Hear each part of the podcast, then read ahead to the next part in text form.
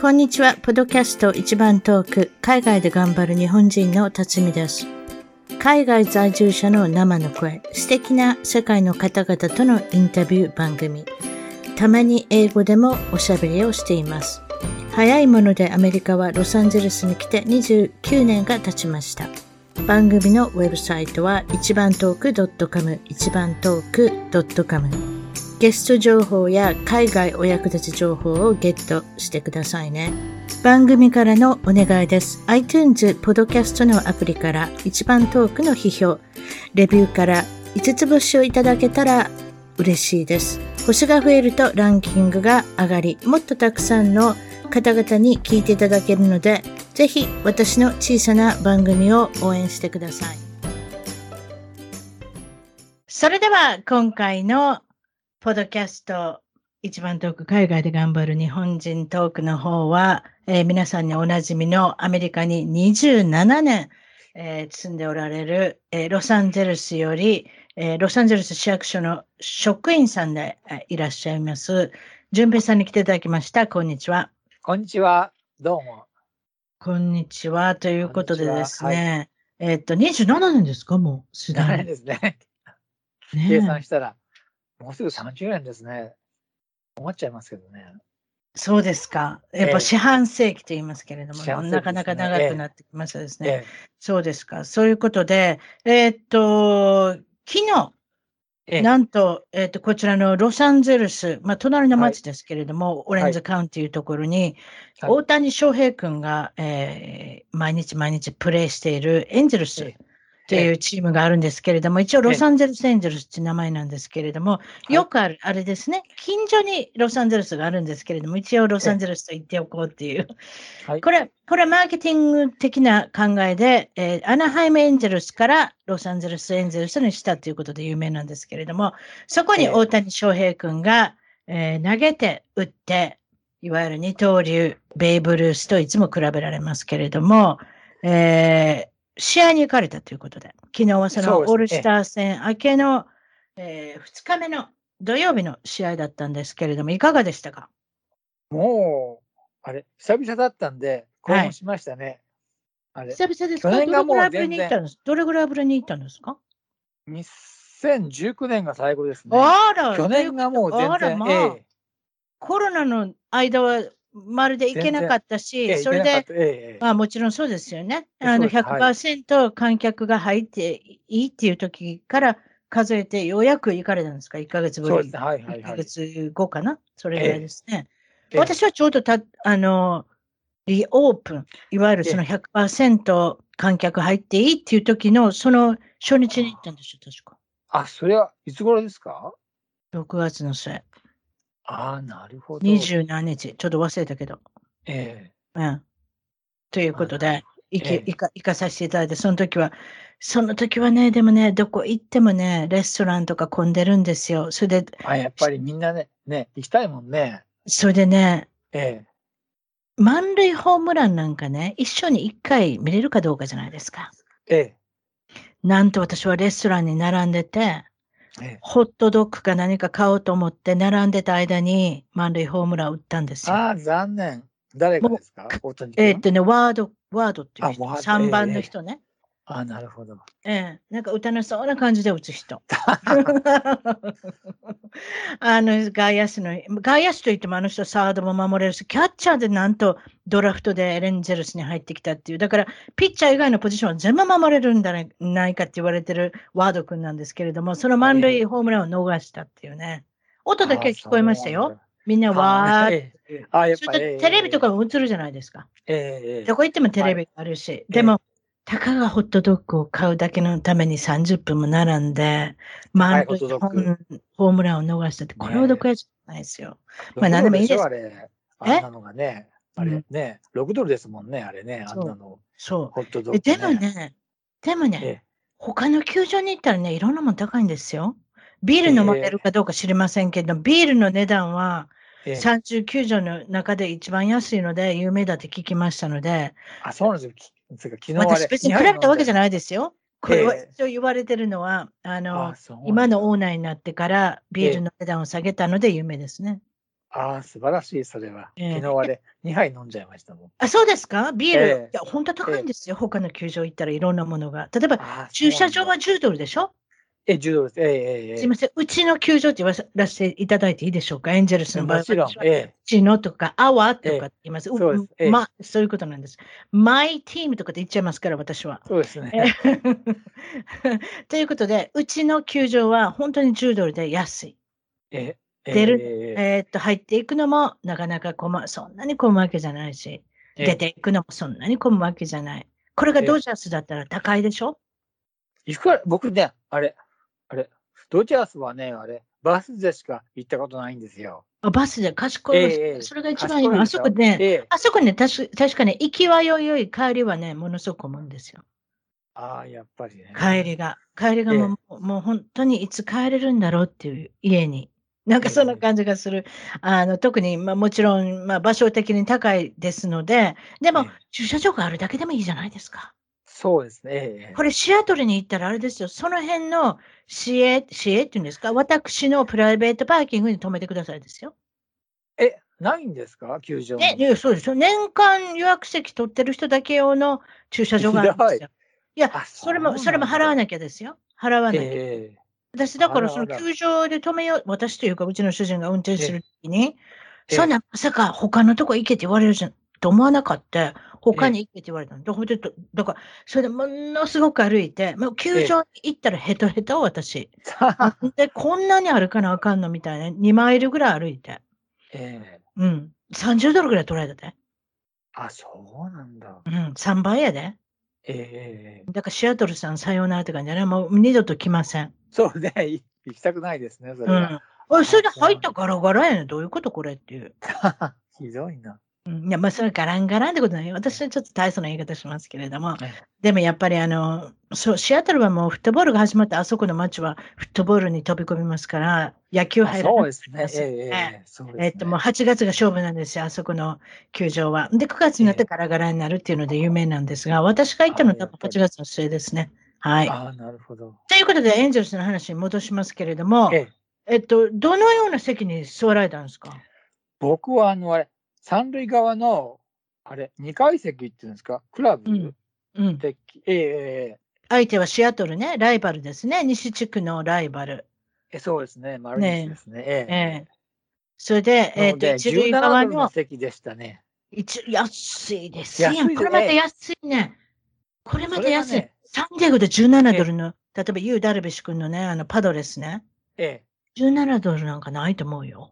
あ、やっぱり、あれ。その席ないと思う、多分。私前見たことあるけど。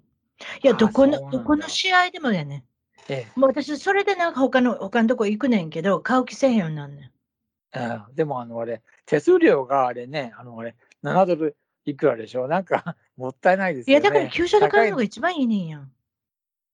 あそうなんだ。そう。なるけどね、ええ、ええ。いや、わからんな。でもね、あの、ど、どっから買ったんでしたっけ？あの、な、なんでしたっけ？シートギグでしょ？でそうそうそうです。シートギグはフィーが入ってるんですよ。だからいいんですよ。ええええ。フィーも込みで書いてるでしょ？いや、フィーは後でですね。あ、後ですか？そうでした、ええ。シートギグは昨日そうでした。だから二十何ドルって。え、前は、前は違いますよ。前は込みで書いてあるから、すごい便利だったんですよ。そうですね。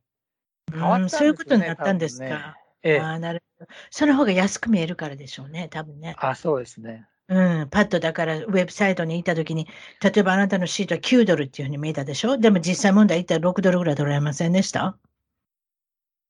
ああ。違いました？10ドルぐらいの席をプラス6とかじゃないですか？手数料で。いや、僕17で手数料で25、うん、17で 25? ええすごい。ほんならあれですね。あの、エンゼルスのサイトで買うのと変わらないかもしれないですね。あの、エンゼルスのサイトね、半額の時あるんですか、たまに。あ、じゃあ今度見てみますね。あ、そうなんだ。でも大会火曜日とかやけど。あ、なんだ。火曜日行かない日。火曜とか水曜とか木曜とか。ええー、だからみんなが行かない時に半額になるんですよ。でもすごいいい席半額になるからいいですよ。あうん、でも一人だからね。それはだって強い、ね、それがね、ネックでね、昨日あのあれ、あのあれ、しあのあれ、あれ、ネット裏があれ、150ぐらいであったんだけど、安いですよ、最低が、あの、あれ、2つなんですよ。1個がないの。だから行けなかったんですよ。で、90ドルも1個ないの。全部あんの、あれ。最低がみんな大体ペアよね。2, 2席ぐらいが一番いいよね。そうです。ね、ええ、結局、奇数ナンバー良くないね。私もこれ7人で行こうとしたら難しかった。ええ6人の方が、ね。だから2、4、6、8っていうことになるんやろね、多分ね。だから券を売ってる人自身が、券を、だから個人で券を売ったりする人が2枚ずつ持ってるんだと思うんですよ、多分。だから一人っていうのは、システムっていうか多分、2枚ずつのが売りやすいんじゃないですか？彼女と彼とか。でしょうね。えー、家族でも4人とか、でもまあ家族でも5人の人もいるかもしれないですね。いますよね。ひょっとしたら一席だけ探すっていうのはそれはそれで難しいかもしれないですね。えー、レストランの疑問、あ、ちょっとごめんなさい、急にレストランのいや、いいですよ。はい。レストランの疑問でテキストしてきたじゃないですか、試合中に。えー、あの、えー、大谷君が昔テレビで紹介したこのレストランはどこにあるんですかって私、あ私慌てまして、えー、そんなに聞かれてずっと回答するもんだと思ってたんですけれども、えー、まさかその、ななんとかキッチン、何でした？あ、なんかチャチャンスとかなんとかとこですよね。えっと、なんか、ね、ななんかアップ、アップタウンキッチンな、ななんかとにかく。なんかありました。えー、ですね。ほんで、私すぐにエンゼルスのベースボール .com に行ったんですよ、ウェブサイトに。で、どこに、はい、あの食べる、あの、いわゆるレストランのガイドがあるのかっていうのを見つかりまして、それ全部見たんですけど、えー、あれは実はなかったんですね。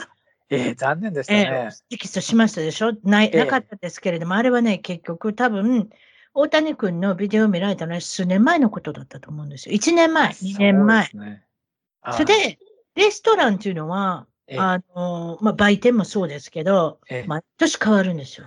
それ知らなかったんですよ。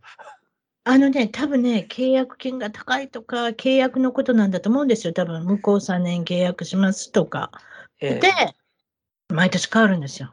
いや、全部が全部変わるわけじゃないですよ。ええだから、昔ちょっとあったパンダエクスプレスなくなりました。あれ、あれ、あれ、置いとけばよ、ね、あれ、置いとけばよかった。大谷君が来ると思ってなかったんちゃう？多分。あ、そっかそっか。そう、大谷君が来る直前に消えてしまった。あ、そうなんだ。うん。でもやっぱりアジアの人多いですやん。今特に日本人多いですやん。ね。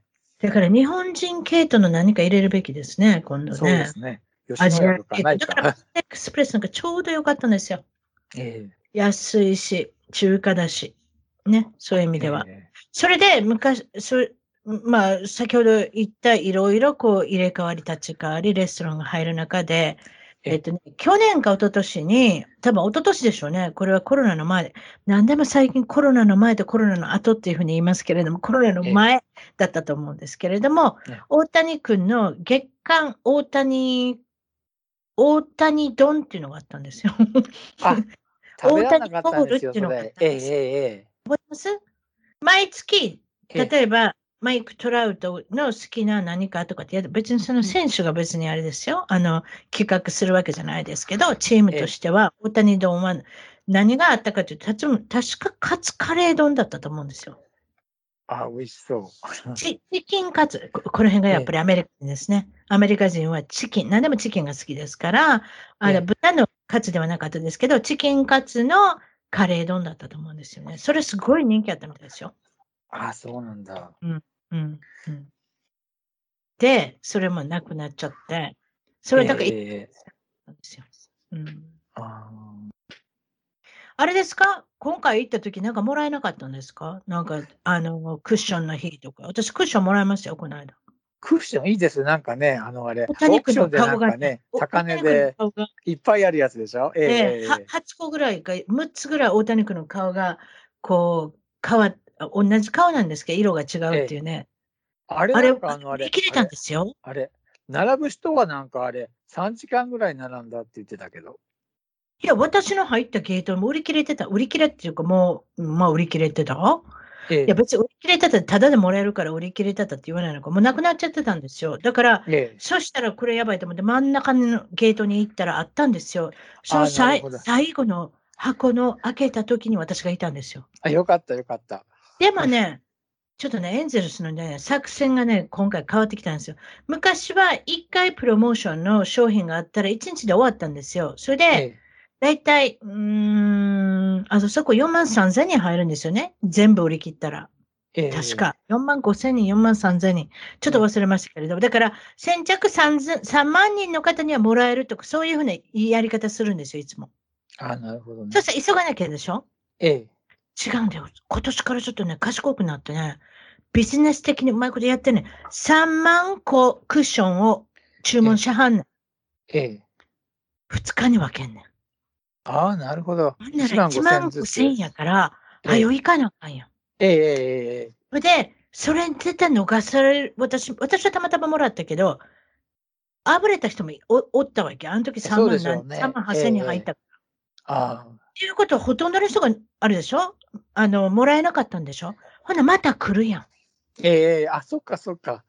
今度2日目の何1ヶ月後かなんか知らんよ。またクッションの日にまた来はるやん。うまいことしてるわ。金儲けやわ。ね金儲け上手。うん、私はそう思ったね。あ、なんや、そういうことが。でも私クッションもらったから別にいいけど。え。ええなんかあれ、あのあれ、去年かのあれ、あれ、2年前でしたっけ？あのあれ、大谷君のあの顔のあれ、あのあれ、T シャツがあって、それも。あ、その日もええ行ったね。えその日もあ、行ったそうなんで。私めちゃめちゃいろんな言ってんねん。うちの家、ね大谷君だらけやねん。おあのシャツ面白いな。顔だらけ。ねえ、ええ、顔だらけのやつね。顔だらけの顔だらけのはすごい流行るのかな？こんなん今回のクッションはみよあの6つぐらい大谷君の顔があったから。あそうですね。えでもね、えええ。即刻売ってる人おんねんで。みたいですね。ええなんあか、見たで何ええ何十個も持ってる人。あの、積み上げてはんねやんか。ほんでもうえいつも、あの、そんなん買ってはんのんちゃう？それでだから試合行く券だけ買うてもらって、ほんでまた出て、ほんでまた入ってって何回も繰り返してはるんやと思うねん。ええほんで、あの、言ってたよ。あの、ツイッターとかでも、あの、eBay で見たら、そのクッション、え高いんですよね。ええええ298ドルとかなってたで、オークションで。いや、もあ、そうもなんですっとなって。私見たとき、298やったで。いあ、そうなんだ。や、でも、うちもなんかそんな、ちょっと考えて売ればよかったかなと思うけれども、もう使っもったいない。えもうえ使っちゃったからダメよ。え金儲けしてる場場合じゃないわ、大谷えう君。んうん、でもまあね珍しいクッションがもらえたので、それそれで嬉しかったんですけれども、とりあえずでもね、勝てる試合で言ったでしょ、私が。この試合は勝てますって言ったでしょ、私初めに。勝ったでしょ、ええええええ勝った勝った。あの、大勝ち。うん、ピッチャーがいいから。それだけ。ああ、そっか。うちのピッチャーがいいと勝てます。うちのピッチャーが悪いと打たれますっていうだけなんですあ、けど。そうなんだ。ただちょっと気になったのは、大谷君がちょっと打てない日でしたね、あの時はえ、ね。全然、全然ダメでしたね。ちょっとがっかり。かわい三。振ばっかりしましたか？そうですね。えええまあ、しゃあないですね。オールスター戦に行っちゃったので、それとやっぱり、ねあの、疲ちょっとお話ししましょうか。あの、ええホームランダービーにまず行っちゃいましたね。あ行っちゃいましたとおかしい言い方ですけれども、参加さ,、させてもらい、参加させてもらいますというか、立候補なんですね、あれ確かね。あ、そうなんだ。あのね、選ぶわけじゃないと思いますよ。あもちろん、ホームランを打ってる人が大体立候補するんか、まあ、誘いはるんでしょうね。どうですか、ええどうですか？って別にええ立候補するわけじゃないのかもしれませんけれども、大谷君も。ええでも、断る人もいますのでね。あ、そうなんだ。ええあの、大谷君の場合は出ますっておっしゃいましたけれども、あなるほど。あの、ダービーをしすぎると、あの、ホームランの打ちすぎると、ね。あの、ホームランダービー見られました？いや、あの、動画で見ましたね、一部。動画で見ましたええで、分かったと思いますけど、そんな速い球が飛んでくるわけじゃないんですね。ええええええ。なんでかって言ったら、あの、メジャーリーグのピッチャーが投げてるわけじゃないですから。あ、なるほど。あの、ええ。大谷君の場合はブルペンピッチャーって言って、あの、ええ。キャッチャーとかブルペンだから中継ぎのひ人が練習するところにいるコーチの人ですね。多分だからあれじゃないですか。たまに打撃のあれもやるのかな？ピッチングもやるのかな？なんかそういう人ええ連れてきたんですけれども、ええ。なので別に100 150前、150キロが飛んでくるわけじゃないんですよ。比較的緩いボールええきますよね、あれってね。それであの時は、あの、一平さんっていう通訳の方がキャッチャーをしてまして、あそうなんだ。そうそうそうそうそうそう、ええそれで大谷君もある程度多分練習もされたんですけれども、ええーっと、打っても打っても結局同点になって、相手の方と2回同点になりましたよね、確かね。あ、なるほど。同点っていうのかな？結あ局、ホームランの数が全く一緒緒。になって28本かな。だったんじゃないですか？で、最終的に負けちゃったんですけれども、あらあら。でもあの時にもう何十本、28本打ったので、疲れたんだと思います？よ。ああ、やっぱりね、ええああいうやり方で、私ね、でもね、ちょっと思ったんですけどね、ピッチャーやられたブルペンコーチのブラウンさんという方なんですけれども、ええテンポが速すぎたと思うね、ちょっと。わかる？なんかその優勝した方の、ええあの、見たんですよ。そのピッチャーの具合と打えつホームランバッターの具合を見たら、息がぴったり合ってるんですよ。あ。前も優勝したことある人だったと思いますよ、確か。だから、いつもの人を連れてきてるんじゃないですか、例のいつもの人。ああ、なるほど。なので、まあ、通訳の一平さんのキャッチャーは別にキャッチするだけだから別に投げ返さないです。別にあんまり変わらないのかもしれないですけど、うちの娘に言わしたら、キャッチャーミットがあんまりいいとこにいなかったって言う んですよ。すらごい細かいとこ見てますね。ええだから、ピッチャーの方との息が合わなかったのかもしれないですね。それもちょっとわかんないですね。ああ、なるほど。ただ怖いのは、ホームランダービーに出た方は、スランプになっちゃう場合があるんですよ。レギュラーシーズン、次の。あやっぱりね、疲れちゃうからですか、疲れちゃうのと、あと、さっき言った、えーっと、時速の比較的遅いボールを打ちまくり打ちまくると、速いボールになれるのに時間かかっちゃってスランプになっちゃう。あ、そういうもんなんだ。うん。って聞いたんですよ。あでも何でもない人もいますよ。もう戻ったええ次の日からもうホームラン打ってる外さん、あの、大谷君が対抗した外さんっていう人も打ってますけどね。大谷君の場合、ちょっと時間かかりましたね。ね今日なんかね、打ちましたよ。だからたったええ3日目ね、たった3日目でもう彼は、あの、ホームラン打ったっていうことなんで、ねそれそれでスランプにもなってないっていうことなんですけれども、ええあとは投げましたね。オーオールスター戦でね。あれが素晴らしいですね。えー先頭バッターであって、えーね先発のピッチャーであって、それでチームが勝ちました。アメリカえンリーグの方が。ええ、さて、ここで問題です。アメリカンリーグ、ナショナルリーグ、もちろん勝ち投手になって素晴らしいですけれども、大谷君は。えええオールスターに勝つ意味があるんでしょうかっていうのが問題です。あ、そっか、全然ね、あのあれ、あのあれ、あのあれ加算されないですもんね、何にもね。と思うでしょ？実は意味があるんです。ええ？オールスターのアメリカンリーグとナショナルリーグがどちらかのリーグが勝つと、勝者はええワールドシリーズ、一番最高峰のワールドシリーズになった時の、えええー地元、ホームゲームのアドバンテージがもらえるんです。あだからそういう意味だ。7ええ試合やるうち4試合がアメリカンリーグの方、今年はアメリカンリーグ勝ちましたね。アメリカンリーグのホームになるってことです。あ、じゃあ、大きいでしょ？ええ、ええ、どっかに来これって大きいですよ。4試合アメリカンリーグの方になって、3試合は、えーええナショナルリーグになるってことですから、ナショナルリーグさんは、うんまあ、ディスアドバンテージっていうんですか、こういうのね。ええ、ええ、なんかちょっとあ収入すごいですもんねって。シートがね、何千ドルとかだもんね、ワールドシリーズって。そうですね。ワールドシリーズの場合はね、ええそういうことですね。まあ、今年は162試合、全試合を消化して、ええあのプレーオフをするみたいですね。去年は60試合しかなかったですからね。あ、そうか、そうか、そうか。ええそれでなんで怪我が多いか知ってます？今年。今、ちょうど大体6月ぐらいから、もうすごく怪我が出たんですよ。いわゆる60試合しか皆さんプレーしてなかったでしょ？あ、ない大体だだから60ええ試合が過ぎた頃からみんなバタバタバタバタと怪我しだしたんですって。そういうもんなんだ。ええ体があれ、1年で。たそう、体がだから60試合に慣れたわけじゃないけど、楽だったんでしょうね、結局。あ、そうだって今ことあるんだ162試合だから、あれでしょ？およそ、まあ、3番までいかないですけど、そう 2. 点何倍です。ええ 2. 点何倍でしょ？ほぼ3倍をこなさなきゃいけないわけですから、だからバタバタバタバタと、あのエンゼルスの一番真ん中のレンドンさん、トラウトさん、えーアップトンさん、3人がかけてますので、なんと年俸で合わせたら、すぐお金の話しますけど、年俸で合わせたら88億円稼いでる方が今、怪我をあの治療中っていうね、情けない、ねちょっとエンゼルスですけれども、もうちょっとして帰ってくれることを祈ってます。ねあと、もう一つ、球場での疑問。ええ。大谷君と、えー一人、えー幼児の赤赤ちゃんというか子供さんとお父さんと、えっと、大谷君との写真を送ってくれましたね。ええ、はいはいはい。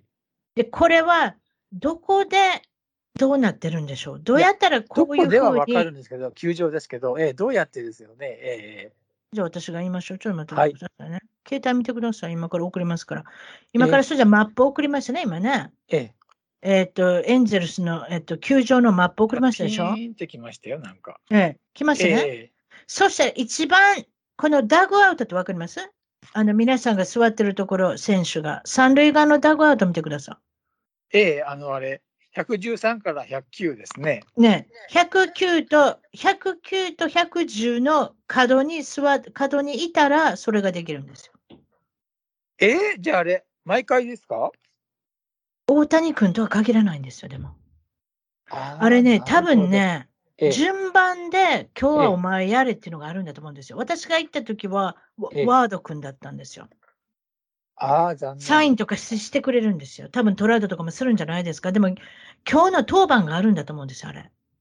ああ、じゃあわからないんだ。私もそんなに何回も行ったことないですからね。たまたま110番の席をああのちょっといただきまして、そこで座らせてもらった時に。買わなきゃあれだ。あのあれ、あれ、入れないんだ。あそこはもう。もちろん。あそこというかどこでもそうですけど、券はチェックされるので、あのチートできない、チートっていうか、ズルはできないんです。あ、でもズルをしようと思ったら、7回の裏が過ぎたらズルできますよ。でもあれ、あのあれ、来ないですよね、選手はね。うん、もうのえ試合前に来る7回の裏はもう来ないですよ。でもこれはもう試合の前ですよ。だからもう試合の前。何時間ぐらい前ですか？いや、もう1時間前に行けば大丈夫なんですか ?1 時間、1時間半前。そのぐらいなんだ。あ、そんなもんなんだ。1時間ぐらい前で。1時間半かな ?1 時間ぐらいできると思いますよ？多分。あなるほど。それで相手チームの方が入ってきたりするので、多分ななんかそうなんだと思いますけど、どっちやったのかな？相手チームがさっき練習したのか109か110のあのあれ、あのあれ、席を買えばいいんですか？そうです。あなるほど。うん、高いけど頑張ろう。やってみてください。え、でも大谷君では限らないですよ。その日の当番があるので、でも可能性としては、そこが一番いいんだと思います。109の一番、109、110番のあたりに席を買ってたら、うろうろしても別に怒られません。ああ、なるほど。あれ、110、あれ、ああれ、あの、色が違うとこあるでしょ？今、色がち違って、ええ、あの、110番、あ、10番じゃないや。えっ、ー、と、108番とかあるでしょ？ピンクの薄いところ。ええ。あこ、あそこはもう繋がってないんだと思うんですよ。だから入れないようにしてある。そうか、そうか。同じ、あれ、色ならいいんだ。そうそう。そうそうそうなるほど。えー、そう。だって試合前なので、みんなうろうろするじゃないですか。えええええそれだけなんですよ。だでも、すごいラッキーですね。ああいう写真あんまり見たことないですね。たまたまラッキーなんで僕ありますね、あれ、あれ。じゃあやっぱり当番制になってるんじゃないですか？今日はトラウトもいけ、今日はフレッチャーお前いけみたいな、なんかそういうのがあるのかもしれないですね。でもとりあえず、私の見たときはワード君が来たのは、この、この109と110番のないでした。はい。あ、それ秘密なんだ。なるほどね。はい、これ、だからダグアウトの辺を、あの、うろうろしてれば、なんとかなるってことですよ。あでも人選んでますからね、彼らだってみんなにみんなやあのサインしてたりするわけじゃないから、それもたまたま、写真撮ってもらったり、たまたまサインだって、子供、子供、そういうことやね。私みたいなおばちゃんがな、ええ、野球のボール出してもな、やってくれへんのんちゃう？だから、その辺の子供借りようかなとかって思ってしまいますけど。レンタルチャイルド？うん、なるほど、それいいですね。うんということで、あ、そうそう、ちょっと言い忘れましたけれども、ホームランダービーで、コロラドのデンバーっていう一番大きな街で、球場、いわゆるコロラドロッキーズの球場で、えー、っと、あそこの球場は飛ぶんですよ。高度が高いから。あ、そうか。いわゆるお山の上で、お山の、えー、そうそう、お山の上で球場があるようなもんだから、えー、えー、っと、いわゆる酸素が薄いってよく言われるんですけれども、だからよく飛ぶんですよ。多分だからそこでホームランダービーの競争したら酸素が薄かったから、すぐ疲れちゃったんじゃないですか？それもあるんだと思います、ね、あ、そうですよね。ええー。疲れますよね。はい。酸素薄いはい、薄いとね。あそあそこはだから500フィート、500フィート、500ヤードっていうのかな？え？500フィートって言うんですよね、確か。ええー、フィートですね。500フィート以上のホームランが6本出たっていうことで、これはなんかあれみたいですよ。なかなかなあの、記録みたいですよ。あの、自己記録は今年は471フィート出たんですよね。あの、大谷君。なので、自己フィート、自己の最、えーと、飛距離を超えた500フィート以上がなんと6本も出たということなので、実りのあるホームランダービーだったのかなと思います。あ、そうですね。なんかね、あれ、日本のね、あのあれ、あのあれ、アカウント持ってる人でも、あれ、ニューヨーク持ってに、住んでるなんか、あの、すごいなんかあれ、高収入っぽい人が、わざわざニューヨークから行ったみたいですよ、うん、見に。ちゃんとスーツ着て？なんてそういうこと ないいや、いや、だってヤンヤンキースの試合見たことあります？スーツ着てる人いっぱいいるんですよ、あそこって。あ、なんかあの、あれ、あのね、部屋があるんでしょ？あれ、普通の。ああ、それもあるでしょうね。スイーツもあるでしょうね。えー、要するに、団体でガバッと入れる、いわゆる応接間みたいなところ借りれるんですよね。えー、うん、あそこでパンダミックの時は6年しか入れなかったんですよ。それでも借りれたんですよ、借りようと思ったら。おいくらなんでしょうね。まあ、それ値段は交渉できないんじゃないですか、30人入っても。もちろん今、パンダ、ね、今今はちょっとあの決まりが緩くなったので、何人入ってもいいって、30人ぐらいまでだったら大丈夫とか、なんかそういうのあるんだと思うんですけど、ええ、一番少ない時で6人以下だったら大丈夫っていうことだったみたいですよ。ええ、この時は。えー、っと、それで、あちょっとまたオールスターに戻りますけど、オールスターに出られた日本選手、日本の選手っていうのは、菊池君でしたね。あと、ダルビッシュ君は辞退,、辞退されましたね。肩の調子が悪いので、お休みさせていただきますということで、えっと、レギュラーシーズンの方に力入れたいですので、ちょっと余裕がありますね、でもね、そういうところは。だって、何にも投げないのに肩が悪くしてる人でも、入場行進だけ出た人いましたよ。いいな。よっぽど行きたかったんでしょうね。ああ、やっぱりね。えー、うちの近所のあのふるさとのシェーン・ビーバーっていう、あの去年、えーえー、と最優秀選手、えー、幸い、サイ・ヤングっていうんですか？幸いヤング。あ、ちょっと間違えましたけど、最優秀投手賞に選ばれた人なんですけれども、えー、その方は、肩ちょっと今悪くしてるんですけれども、ちゃんと入場行進にも出られたっていうね。入場行進いうんですか？よく皆さんに紹介してもらいますよね。よっぽど出たかったんでしょうね。大体皆さん、肩悪くしてたりとかしたら、何か悪くしてたらお家にいるんですけどね。うん、そうですよね。いや、エンジェルスの選手で松葉杖ついて行った人がいますね。やっぱり行きたいんでしょうね。松葉杖ついてでも、でも行ったっていうね、ラステラさんっていう外野手の方がいらっしゃいましたけれども。ということで、えー、っとね、もう一つ野球の、これはちょっとね、裏話みたいな感じなんですけれども、ええー、っと、大谷翔平君とエンジェルスっていうふうに私は呼んでますけれども、大谷翔平とカンパニーみたいな感じですね。えっと、大谷翔平君はサンフランシスコ、えー、ジャイアンツの後にオークランドエイズっていう、オークランドアスレチックスっていうチームがありますね。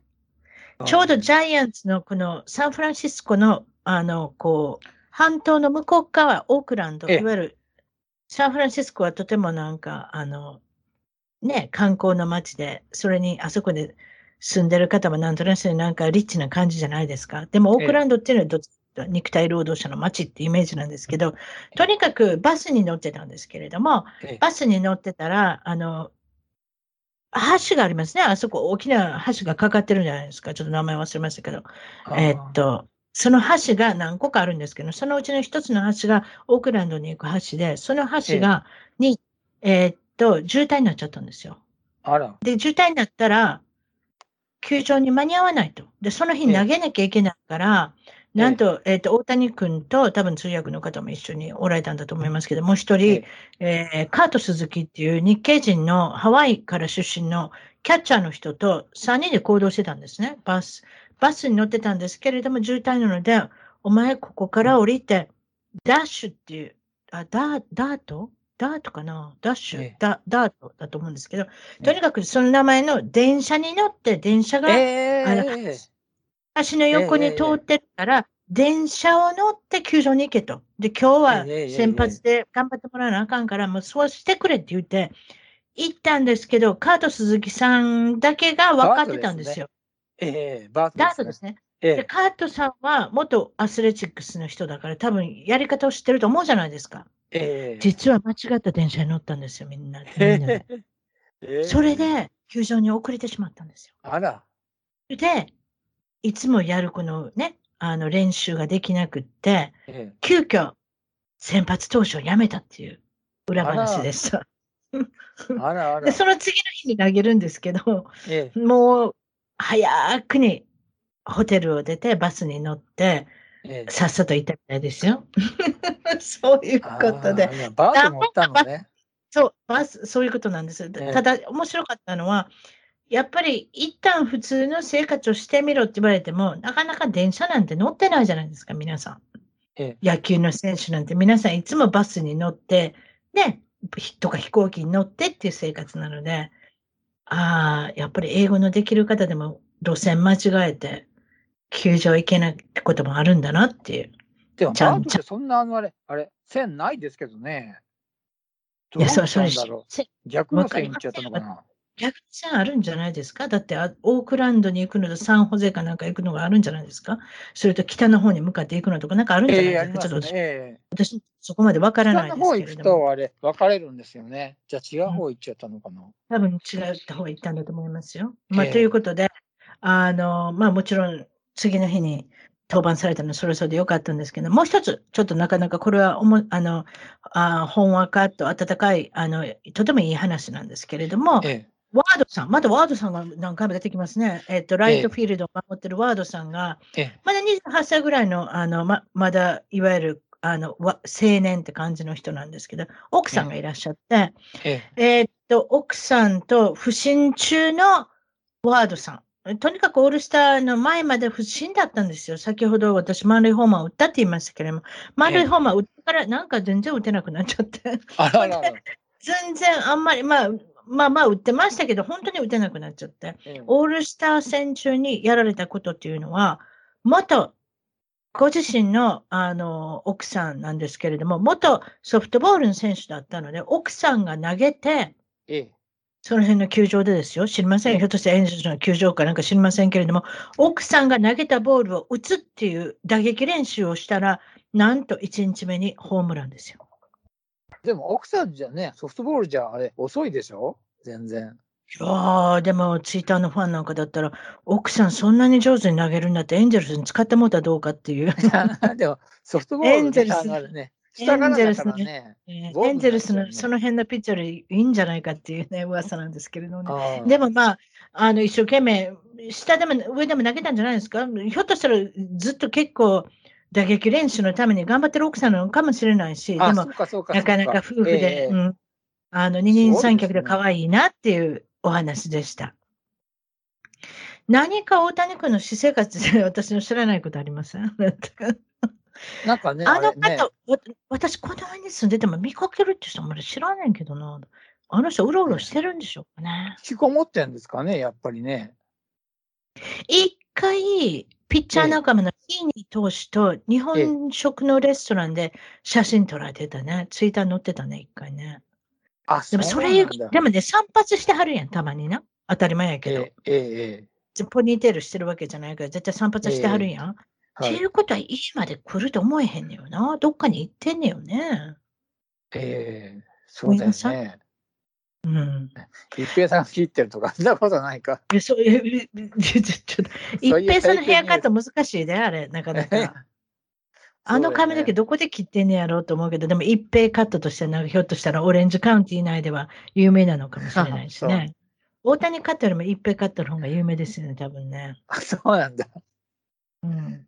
だから、だから、散髪するのはどこだろうっていうのと、あと食べるもの、そうだよね、それは言うね。気になる、ね、でもね、最近ね、アメリカってね、出前がめちゃめちゃ今、ロックダウンになってからめちゃめちゃ流行ってますやん。例えば、グラブハブとか、えウーバーイーツとかいっぱいありますけど、えあんなん頼んで何もでもできるしな？別に予算あるわけじゃないやろしな、あの人に。あ、そうだよね。うん、私らみたいに3000円以下に収めなきゃとか、そんなんじゃないやろしな。ええそういうこと考えたら、やっぱ出前で何か食べてんのかもなとかと思うし。ええやろう。うん。でも体のこと考えたら結構あるよね。選手って、あの、マイシェフがいるよね。大谷君なんか最初のあのあれ話ではあれ、あのあれ、自分でね、あれ作ってるっていう。自分で作るんですか？危ない危ない。ちょっとどうすんの包丁で手切ったら。やめてください。そうかそうか。そうだね。やんないね、多分ね。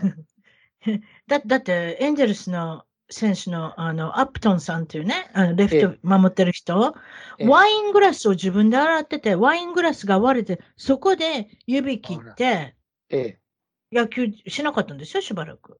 だからダメなんです奥さん奥さんに表してください、ワイングラスも。ねえ。あ、そうなんだ。高いんですから、あなたの指は。っていうか。うん、ねそうだよね。そういうことなんです。野球の話もこれぐらいにしておきまして。そうじゃですね、今日、今日はトレーダー上の話をしましょうか。トレーダー上。多分日本の方もトレーダー、トレジョーって呼んでるんだと思うんですけれども。トレジョーって、ええええ。出ましたのトレジョーの、あの、リサイクルバッグみたいなのあるでしょ？なんか人気みたいですね、日本あれすごい人気あるんですよ、日本人に。ええ。それで、あれは地方の、あのね、名所が書かれた、あの、リサイクルバッグだったりしたら、すごいみんな喜ぶみたいですよ。だから、ロサンゼルスとかで、ハリウッドとか書いてあるやつがあるみたいですよ。ええー、いかがですか？ハリウッドありますよね、ええー、バインね。た多分あるんじゃないですか？え、大きいのありますね、ええー。うん。うん。私、友達がサンフランシスコに持ってきてくれて、ありがとうってもらったけど、そういえば私使ってないわ。でももうちょっと喜ばなあかんやってんやろな。うん。ちょっと後悔してるけど、でもまあ日本人、ひょっとしたら日本のお土産どうしようかなと思ってる人はトレジョーのリサイクルバッグ。あれ、いくらぐらいで売ってるんですか ?300 円ぐらい？他のあのあれ、リサイクルバッグでトレジョーで買ったことないんですよ。うん、僕、ダイソーかなんかの使ってますね。リサイクルバッグ。ダイソー。私なんかあれやわ、あの、10セントで買えません、スーパーの袋って。ええー、あれ貯めといて、あればっかり使ってるわ。あれ貯めといて、また使う。あれ貯めといて。でも私ってすぐ忘れんね車に置いといて。で、また買ってしまうの、スーパーの袋、めんどくさい。ありますよね。ややってしまうでしょ？ええー、うんまあいいわ。それいっぱいあんねん。もう売るほどあるわ。何でもいいけど。とにかくトレーダー場に行ったら何を買うかで、私もね、ちょっと実はトレーダー場ね、最近ね、行ってないんですけどね、え何を買ってたかっていうのもちょっと思い出してみますけど、とりあえずは、淳、平さん、何買ってんですか？僕はあの、あれ、ヘッセレクトのワインですね。あれ、コスパがいい。それの赤ワインがあの、あれ、キャバネ・ソーベニオンってやつで、キャバネサビヨンってそんなにドライでもないってやつですね。すね私でも飲める、えー、飲みやすいですね、えー、私、ドライなのダメなんですよ。どっちかって言ったら。だからキャバネサビヨンがいいですね。飲むとしたら。それがあのあれ、普通のあのあれ、スーパーで買うと大体あれ、20ドルぐらいなんですけど、あれ、うん、トレジョは14ドル99なんだから、5ドル安いって大きいですよね、ワイン。しょっちゅう飲むからね。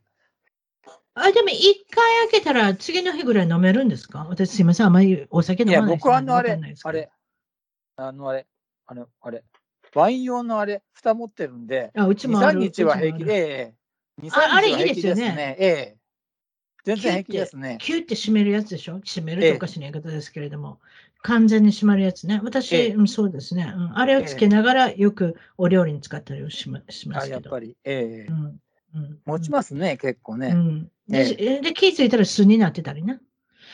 いや、僕、ね、置いとったら巣みたいになるやろ。ないから。ワインが巣になる状態っていう。多分巣になってるんじゃないかな。わからんけど。とにかく、でもこれはキャベネ・サビニョンを飲むことによって、なんとアンタイエイジング。ありますね。老化を防ぐ。なんでですか？あのあれ、あのあれ、ポリフェノールがあの豊富なんですよ。で、ポリフェノールは結構あのあれ、アンタイエイジングに良くて、あのあれ、ザクロとか、アーモンドとかそういうのに入ってるんですよね。ザクロ、ポマグラネイト。あれ、めちゃめちゃ流行ってますよ、こっちで。ポえ流行ってますよ、ね、何でもポマグラネイトですやん。えー、ジュースでもスパークリングウォーターも流行ってますよね、よくね。あるのは知らない。ジュースはスパークリングウォーターって今流行ってますやん。あの、いわゆるババブル。ええー、そこにちょっとだけジュース入れてんねん。あだってヘルシーですよ。だって。ほぼカロリーゼロですけど、ちょっとだけシュガー入るとか、全くシュガーがない。全くシュガーがないのはね、私ね、ちょっとね、粉、粉ジュースっぽい味がするんですよ。わかります？その言い方。フレーバードリンク、フレーバーは入ってるけど、カロリーとか、えー、シュガーはない。シュガーって何砂糖はないっていうことやん。ええでも無理があんねんな、やっぱな。なんかちょっとパウダーっぽい。粉っぽい味がするとか、匂いがするっていうかね。例えば、オレンジの味とか、ストロベリーとか、レモンありますやん。グレープフルーツ。レモンとライムは結構ね、買いますね。ね。だからちょっとジュースが入ってる方が美味しいんですよね。ええというか、まあ、シュガー、シュガー、いわゆる砂糖が3グラムとか5グラムとか入ってる方が美味しい。あこれが30グラムとか入って何してるこっちゃ分かりませんけど、ね。ね、体に悪いもん、ね、そうでしょ、えー、スパークリングワインあ、スパークリングウォーター飲んで、すごいヘルシーになった気分でいたら、パッと見たら、何よ。それってイージーっていう飲み物ですよ。20グラムぐらい入ってます、あれ。あ美味しいけど、そんなにヘルシーではないよっていう。うん、えっ、と、アンチエイジングってことは、ポリフェノールが入ってたら、あれですか？シワが伸びるとかですか？何ですか？これは。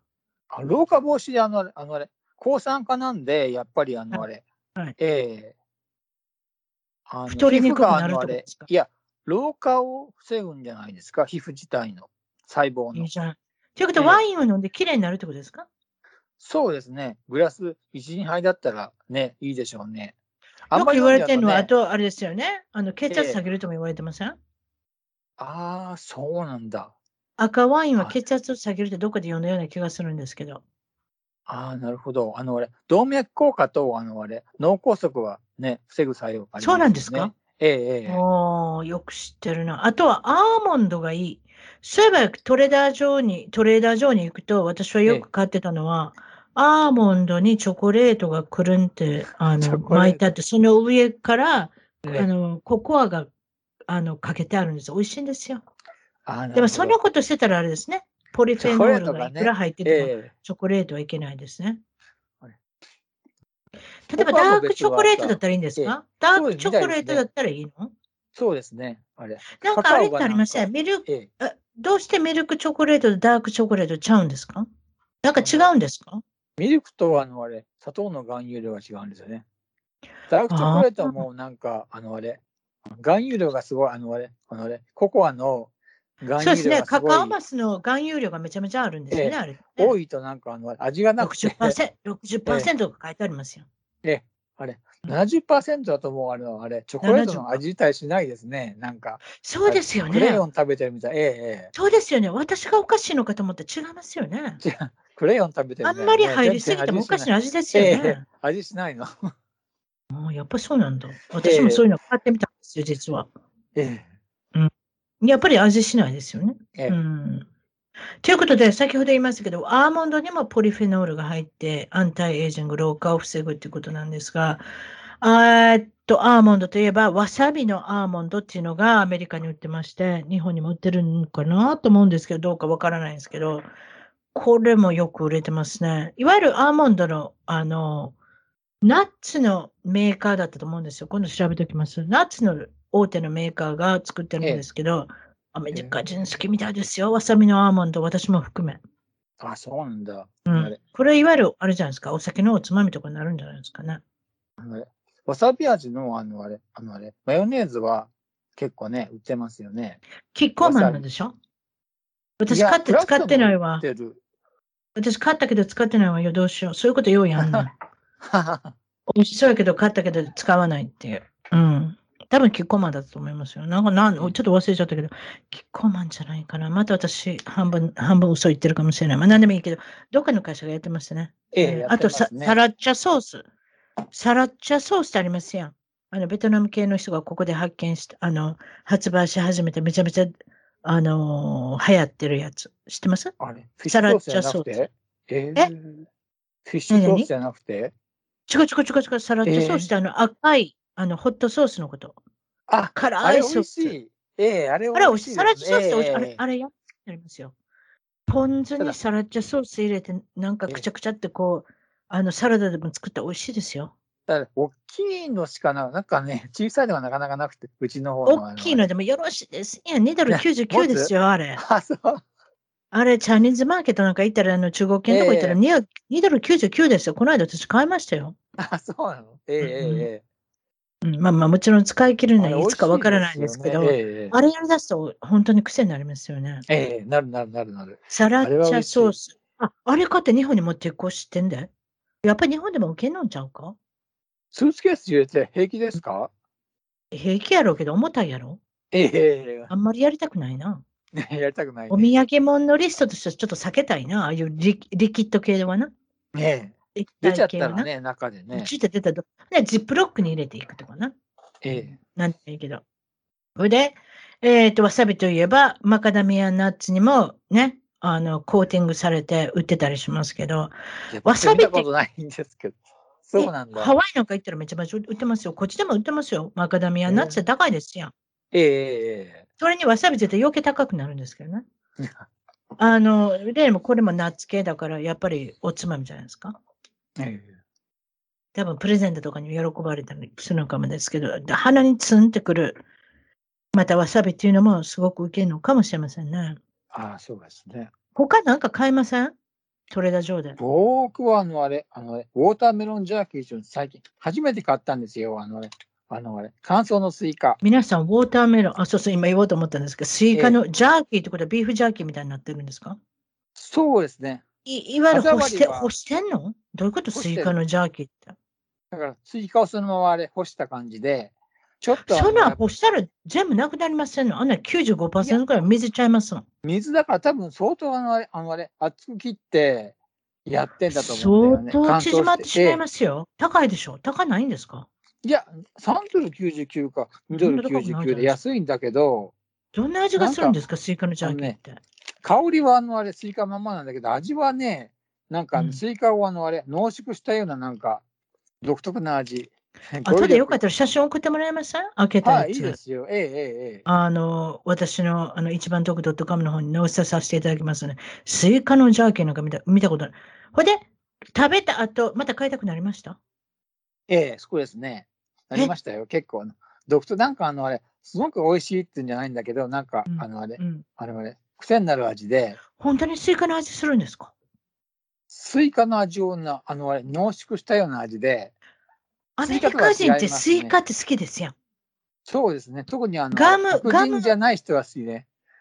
そうなん？あ、えー、まあ、まあ、そうか。あそういう、ね、マイノリティが好きね。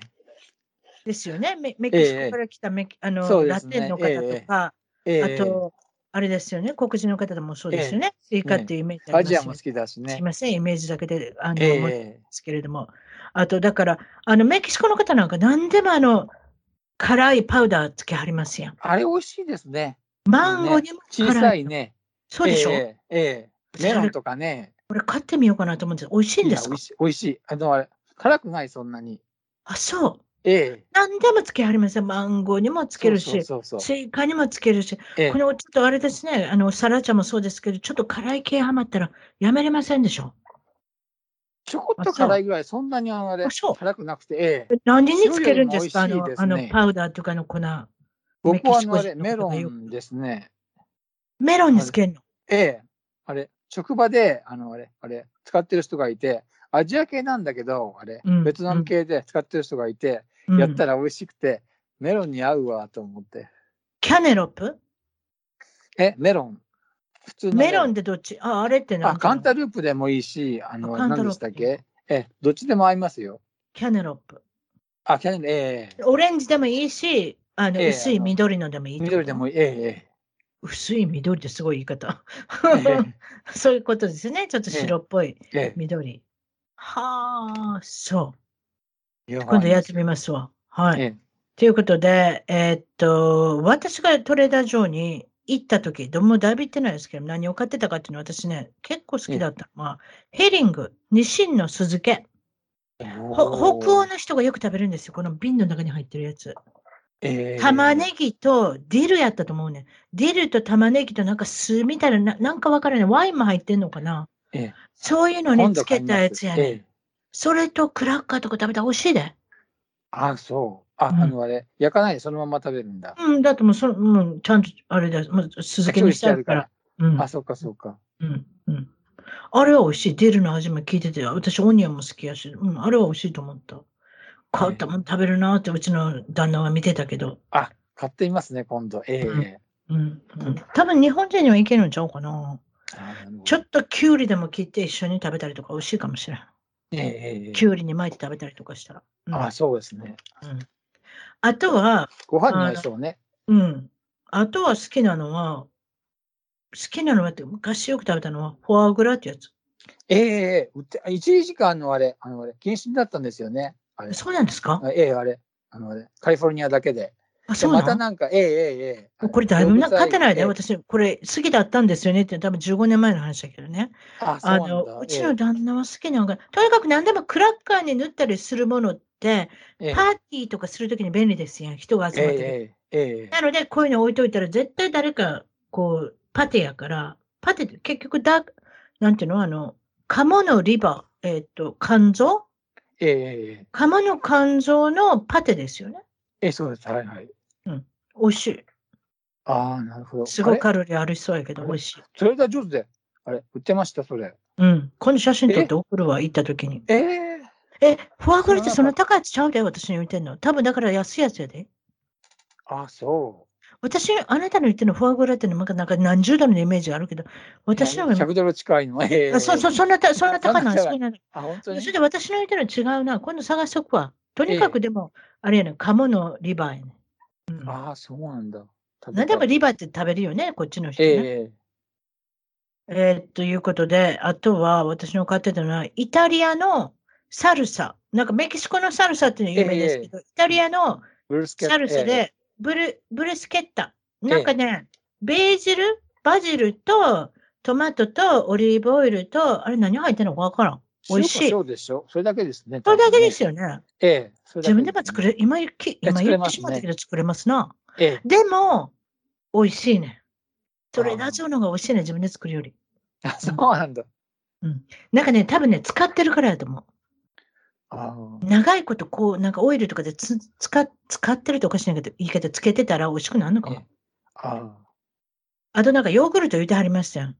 ええええなんと、ヨーグルトもいろいろあって、タンパク質がたくさん入ってるヨーグルトが売ってる。これもあれですよね。あの、太らないってことでしょ？多分。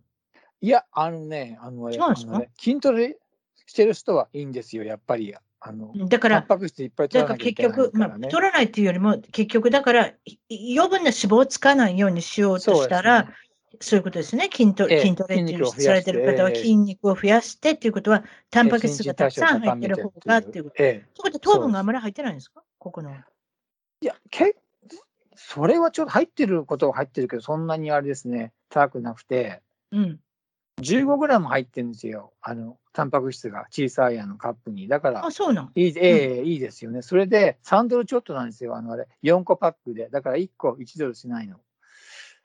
それ安いです。ええ。1個1ドルしないから。うん、よかったら皆さんも、おい、おいこす、お、はい、KOS ですかええ。これグリークのヨーグルトですかちょっと。そうです？ね。ドロ、ええ。最近よく流行ってるっていうか、しばらく流行ってるっていうか。めのやつですね。ね。ヨーグルトでも一応は、あの、は流行りしたりがあります。それが、その系統がよく流行ってますよね、今ね。今ってことは、ええ。もう結構なりますね。ええ。で、パンを買うのは中国系の99マーケット。そうです、ね、これは中国系のチェーン店ですね。どこに行くんですか、ね、ベーカリーがあるんですか？ええ、ベーカリーがあの、あのあれ、入り口入ってすぐがあれ、ベーカリーなんですよ。そこであのあれ、パンとか、あのあれ、コーヒーロールとか、いろいろ売ってるんです。ケーキとか。90、あれ ?95 degree とかいうところ？あ、ちゃうわ。いや、99 Ranch Market っていうところですね。違う違う。でもほら、チェーンでありますやん。パンのチェーン店で。あ、そうなの知らない。あ、み、見ときますね、今度。な、なんだっけな、80、80、89 degree やったっけな、ちょっと忘れた。あ、わからん。忘れた。ベーカリーであんねん。そういうのが。それ、そこは美味しいって噂やねん。でも、日本人が好きかどうかわからへんで。だって、中国のでもあんまり美味しくないのもあるやん。あ、そうですか。僕、あんまないですね。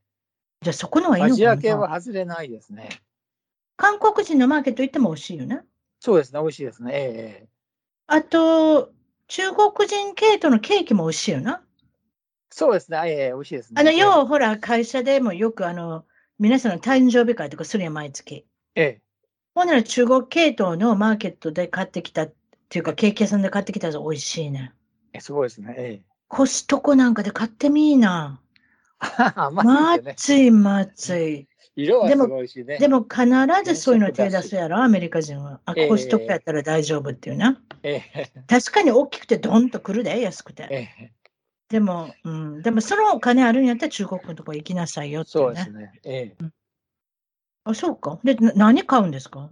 パンって。パンはだから、あの、あれ、あの、ホールグレインってやつですね、やっぱり。あそういう系とかまたアンパンとかそういうの買うのかいや、アンパンはそこ売ってないんですよ。え、アンパンって中国人の人食べないんですか？そこは、僕が私、そういうペーストリー系を買うのかと思っちゃった。ペーストリー系を買うわけじゃないですね。はね、あのあれ、あのあれ、パリス、あれ、バケットでしたっけ？あれ、韓国系の。ああ、パリスバゲット、はいはい、はい、えー、あそこで買いますね。あフレンチバゲット。あ、違う、パリスバゲット。えパリスバゲット。えあそこのは、あ、でも韓国の人のあれですよね。あれは近いものがありますね、そういう意味では。うん。そこでアンパン買いますね。うん。中国系のあのマーケットで思い出した。最近な、台湾系の子と友達になってな。ええ。男の人やけど、ええ、その子が言うには、なんか教えてくれんやんか、料理する男の子で。ええ、で、最近すごい私、中国系のアジアンマーケットのオンラインのとこ見つけて、35ドル買ったら家まで持ってきてくれんねん。へえ。いいやろ？いい後で送ろうか？ええ、持ってきてくれるよ。もう次の日に持ってきてくれんねん。え、それはすごい。すごいやろ ?35 ドルなんかすごいやで。だって、うちの、あの、息子が、あの、マンダムの、あの、あれ使ってんねんやん。ヘア、ヘアな、ヘアワックス？ヘアワックス、えマンダムの名前忘れたけど、あんなん8ドル99で売ってるんですよ。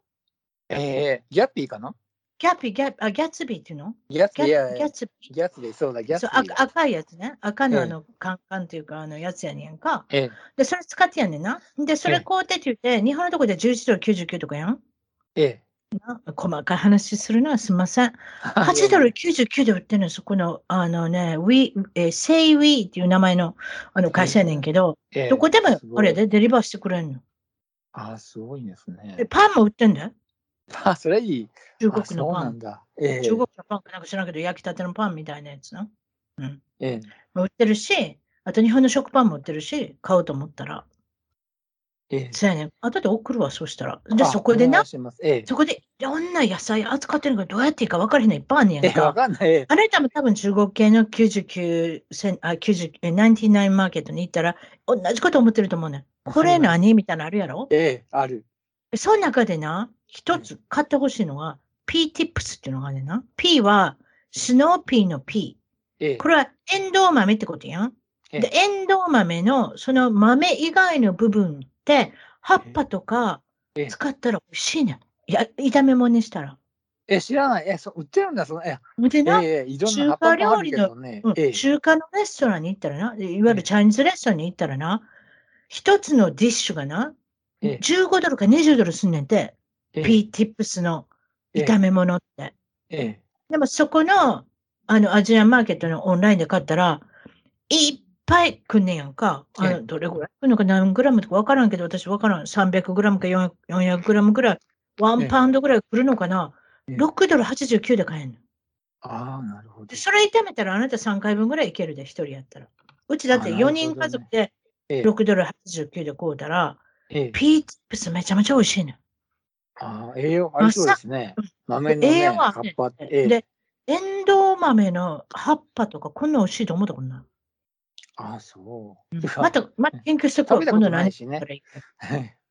あうちの、あのー、家族にも人気。あと、エクソソースっていうのかな日本にも売ってません？エクソって書いた。えー、っとね、ソースがあるんですよ。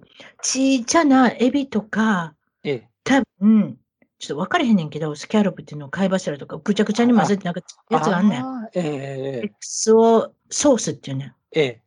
それも、その、アジアンマーケットのサードで買うたら安かったし、でそれとどうやって使うんですか？あれ。それと、野菜炒めとか？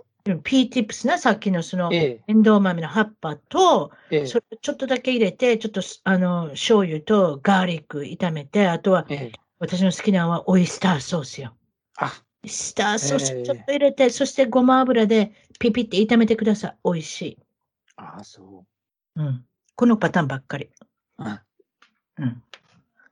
それでな、思ってんけど、最近な、食品高ない？何でもいいけど、何でも高ない？肉が高い、一番。びっくり。そう。お肉、えー、お肉がコロナで高くなって、えー、そっからどんどんまた高くなってるやろ、今。高くなってる。一旦高くなって、また高くなってる。ええどういうことと思った。あの、あれ。ガソリン高いからやろ？え、多分そうですよね。飼料とか全部全部ね。ね、ガソリン高くなったら結局だから、ええ、そうだから運ぶのに高くなるやん。それに、え、あと、そう、何でも育てるのに、わからんけど、家畜を育てるのに高くなるんちゃうか？あと食料費も全部高いやん。そう、食、ね。だから、特にゆっくり。ええ、た例えば今までだから70ドルでコストコで買えてたものが今100ドルになってあ、やっぱそうですよね。だだいたい30%ぐらい高くなってがね、高くなっちゃって、ええ。そうだね。ねええ。ステーキ肉があ大好きなんで、ステーキ肉。もうなんか、どんどん高くなってね。私なんかのスライス肉ってあるやん。スライスすることによってな、ええ、パウンドあたり、いわゆるグラムあたり高くなってるやん。ええ。私な、豚肉とかな、あるいはあの、豚のあの足とか、豚の足っていうのかな。いわゆる、まあ、いわゆるダークミートって言われるものかな。ええ。だから、ポークチョップをとかあるやん。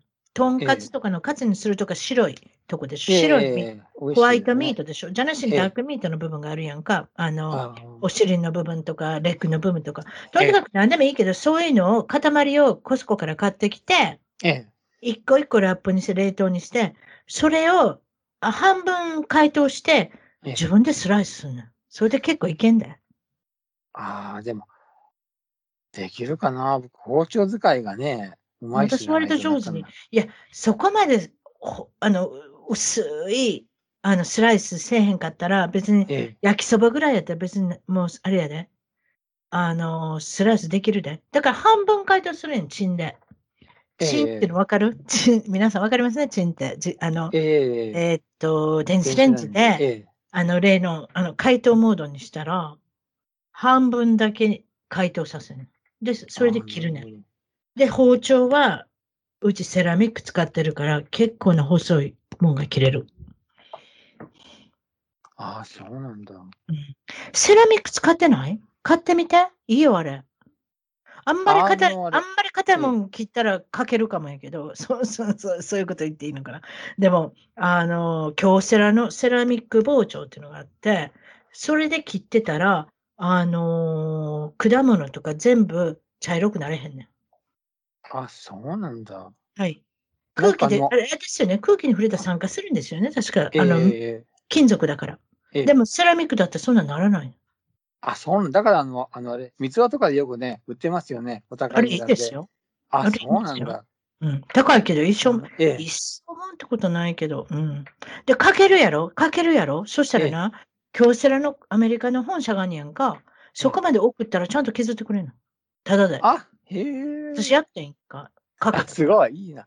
あ、うん、そうなんだ。ちゃんと削ってくれるの。うん。ちょ、時間かかるけどな。だから2本目買ったけどな。じゃあ、もしものことのかこと考えて。ええー、うん。まあでも、まあ、セラミックは私は絶対進めます。ああ、なるほど。うん、売ってますよね、すごくね、たくさんね。三つ輪とか、あとまあ、ピンキリですけどね、アメリカ製のものとかもあるけど、えー、やっぱり、京セラのやつは、今私7インチの作ってんのかな ?7 インチって何本ぐらい？えー、7、5。17.5ですかね。10, 10 11センチぐらい ?17.5 ですか？あ、ごめん。7インチ。17.5?7 インチ。あ、そうか、2.5かける。すいませんでした。17インチでした。はい。17センチ。はい。それぐらいのやつ。それが一番いいかなと思う、私。ああ、なるほど。よく考えたら私、包丁って日本しか持ってないな。ああ、そうですか。いっぱい持ってる人いますよ、アメリカ人とかでも。一応3本、あの、あれ、使い分けて、偉いですね。肉と野菜と、あと、あの、あれ、ね、肉。あ、偉い。そういうやり方もあったな。そういうやり方しよう。私、いちいちいちいち洗洗ってたわ。めんどくさいな。めんどくさいだから、あの、あれ。確かに。まな板も3つあって。うん。あ、まな板も3つあんの？肉用と野菜用と。ええ、ありますね。確かに3つぐらいはあるな。やっぱりあれですよ。それぐらい必要ですよね。ペペペって洗って。きれいに洗えてるかどうかわからないから。わかんない。ええ。だから、ね、きれいに洗ったやつもやっぱりちょっと、あのー、ピンチヒッターにいるやん。うんそうですね。まあ、京セラの、あの、見てみて、今度。ええ。一度使えるかどうか知らんけど、でも、一本あったらかなり長いこと使えるから、それはそれで私は、すごい細く切れんねん、なんでも。ああ、そうか。うん、うん、うん。それとさっきも言ったけど、色が変わらない。何切っても。ああ、それいい。いいでしょ？例えばリンゴ切っても茶色くならないんですよ。酸化しない。あ、それは素晴らしい。なので、私は別に今日それに回しもんじゃないですけれども。ええ。まあ、ということで、いろいろ、まあ、ガソリンダム、今、アメリカの中でもカリフォルニアの州が一番ガソリン高いんじゃないですか。高いですね。ええ。何倍ぐらいしてます？?4 ドル ?4 ドルいくつですね。50? ええ。4ドル 40? なんかそれもんちゃいます？ええ。え、でも他の州とかってびっくりしません？ものすごい安いでしょ。他の州も2年ぐらい行ってないからね。ボケちゃう。アリゾナなんか、アリゾナなんか行こうものなら3ドル。1ドルは安いですね。結局だからカリフォルニア州っていうのは、ええ、公害を、公害を出したくないので、ええ、いわゆる普通の州で売ってるガソリンをさらに生成して、あ、それ高い売ってるんですだから税金も高いで、プラスその生成してる、余計前にしてる分高いんですよ。ああ、やっぱりね、えー、うん。いわゆるガソリンが一番高いって言われてるハワイよりも高いって聞いてますので。うわ。うわーですよ。ええうん。だから今あれですよね。ハイブリッドとか電気自動車が流行ってきましたね。電気すごいね。テスラ特にね、売れて、よく見るわ。特に、あれ、3。テスラでもテスラでも中古買うとかね。いや、そう面白いこと聞いたんですよ、実は。ええ、テスラって自動操縦してますでしょ？今。ええ、自分でオプションでつければですよ。もちろんそういうのってないのもありますけれども、オプションでつければ自動運転してくれるじゃないですか。ええ。そしたら飲酒運転大丈夫なのかってことになってきたんですよ。一応ダメじゃない？え、なんでダメなんですか？だって勝手に運転してくれる。あれ、全自動じゃないんでしょ？やっぱり何かあった時は人がやるんじゃなくて？一応、一応、一応、あれでしょ？あの、ハンドルに手を置いとかなかねね。あ、確かそうだよね。ええええええ。でも、話聞いたところによると、それを間違えて、そしたら飲んでても大丈夫なのかって言って買う人が多いって聞いた。あ、そうなんだ。うん。でも、例えばおまわりさんに止められたときに、だって別に自動操縦ですからいいんじゃないですかとか、自動運転だからいいんじゃないですかとかっていう人もいるんちゃう？中には。でもあれ、あれ、あれ、あのあれ、あれ、完全自動って今、あるんだっけ？あれあると思いますよ。あ、そうなの？だと思いましたよ。た確か思ったんです。違うんですかがいろいろありますよね。でもよくあの注射はできますよね、最近ね。注射はしてますよね。あ、してますね。結構安い、えー、安いって言っちゃいけないですけど、普通のお値段の車でも勝手に駐車はしてくれるようになってきたじゃないですか。いいですね、僕はあれ、下手なんで、それテスラは違うと思いますよ。だって TikTok とか YouTube とかで後部座席に座って、本当はいけないんですよ、後部座席に座って。えー、後部座席に座って、あの、録画して、それを TikTok とか、あインスタとか、まあ何でもいいですけど、YouTube とか載せてる人いっぱいいますよ。それで事故した人とかもいるし。じゃあね。ああ、そう。うん。うん、事故したら誰にも言うていくとこないですけどね。ええー。でも一応本来はあなたが言う通りに、自動運転をしてくれるということですが、もしかの時のためには、ハンドルに手を添えておいてくださいっていうのが、ね、一応テスラの言い文句なんですけどね。ええー、それを全然無視して、あの、飲酒運転するバカもいるってことなんですか？まあ、またバカなんて言っちゃいましたけど。ああ、なるほど、ね、でもお酒飲む人にとっては考えとししちゃいいですよね。確か。ええー、まあ、ウーバーを取ればいいんですけどね。ええー、乗ったらウーバーを使うというふうに最近もうそういうふうになってきましたからね、世の中は。ええ。ー、そうということなので、今日は長々とおしゃべりしていただきましたけど、いえいえどうもありがとうございます。いえいえ。今日は楽しかったです。ああと、政権のあのセレブティ、あの芸能人の政権のお話をしたかったんですけども、それは、ええ、それじゃ今度ということで。そうだ、じゃネタがなんですよ。でも、もうかなりあの時間がお時間の方があのおしゃべりしてますので、ということで、でね、また次の、ということで、また数ヶ月後には出てきてもらいましょう。また、大谷お話もありますし、えー、シーズン前ぐらいにももう一回ぐらいね、おしゃべりしていただいたらなと思ってます。はい、わかりました。欲しいですね。大谷君、頑張ってもらいましょう。ね頑張ってもらいましょう。大谷君とチームって感じで、もうプレーオフに行ってもらいましょう、こうなったら。そうですね。また、そしたらまたゲームとか行くんだったらまた誘ってください。あ、お願いします。今回は行けなかったですけども、はい、そうですね。急に言われたんでね、今日行きますって言われて、今日行きますって言われて、今日行けたらよかったんですけれども、今回は行けなかったですけれども、こんな時は、ぜひ、私の方、行く予定があったら、ぜひ誘いたいと思いますので。お願いします。どうもありがとうございます。はい、じゃそういうことです。はい、ありがとうございました。はい、失礼します。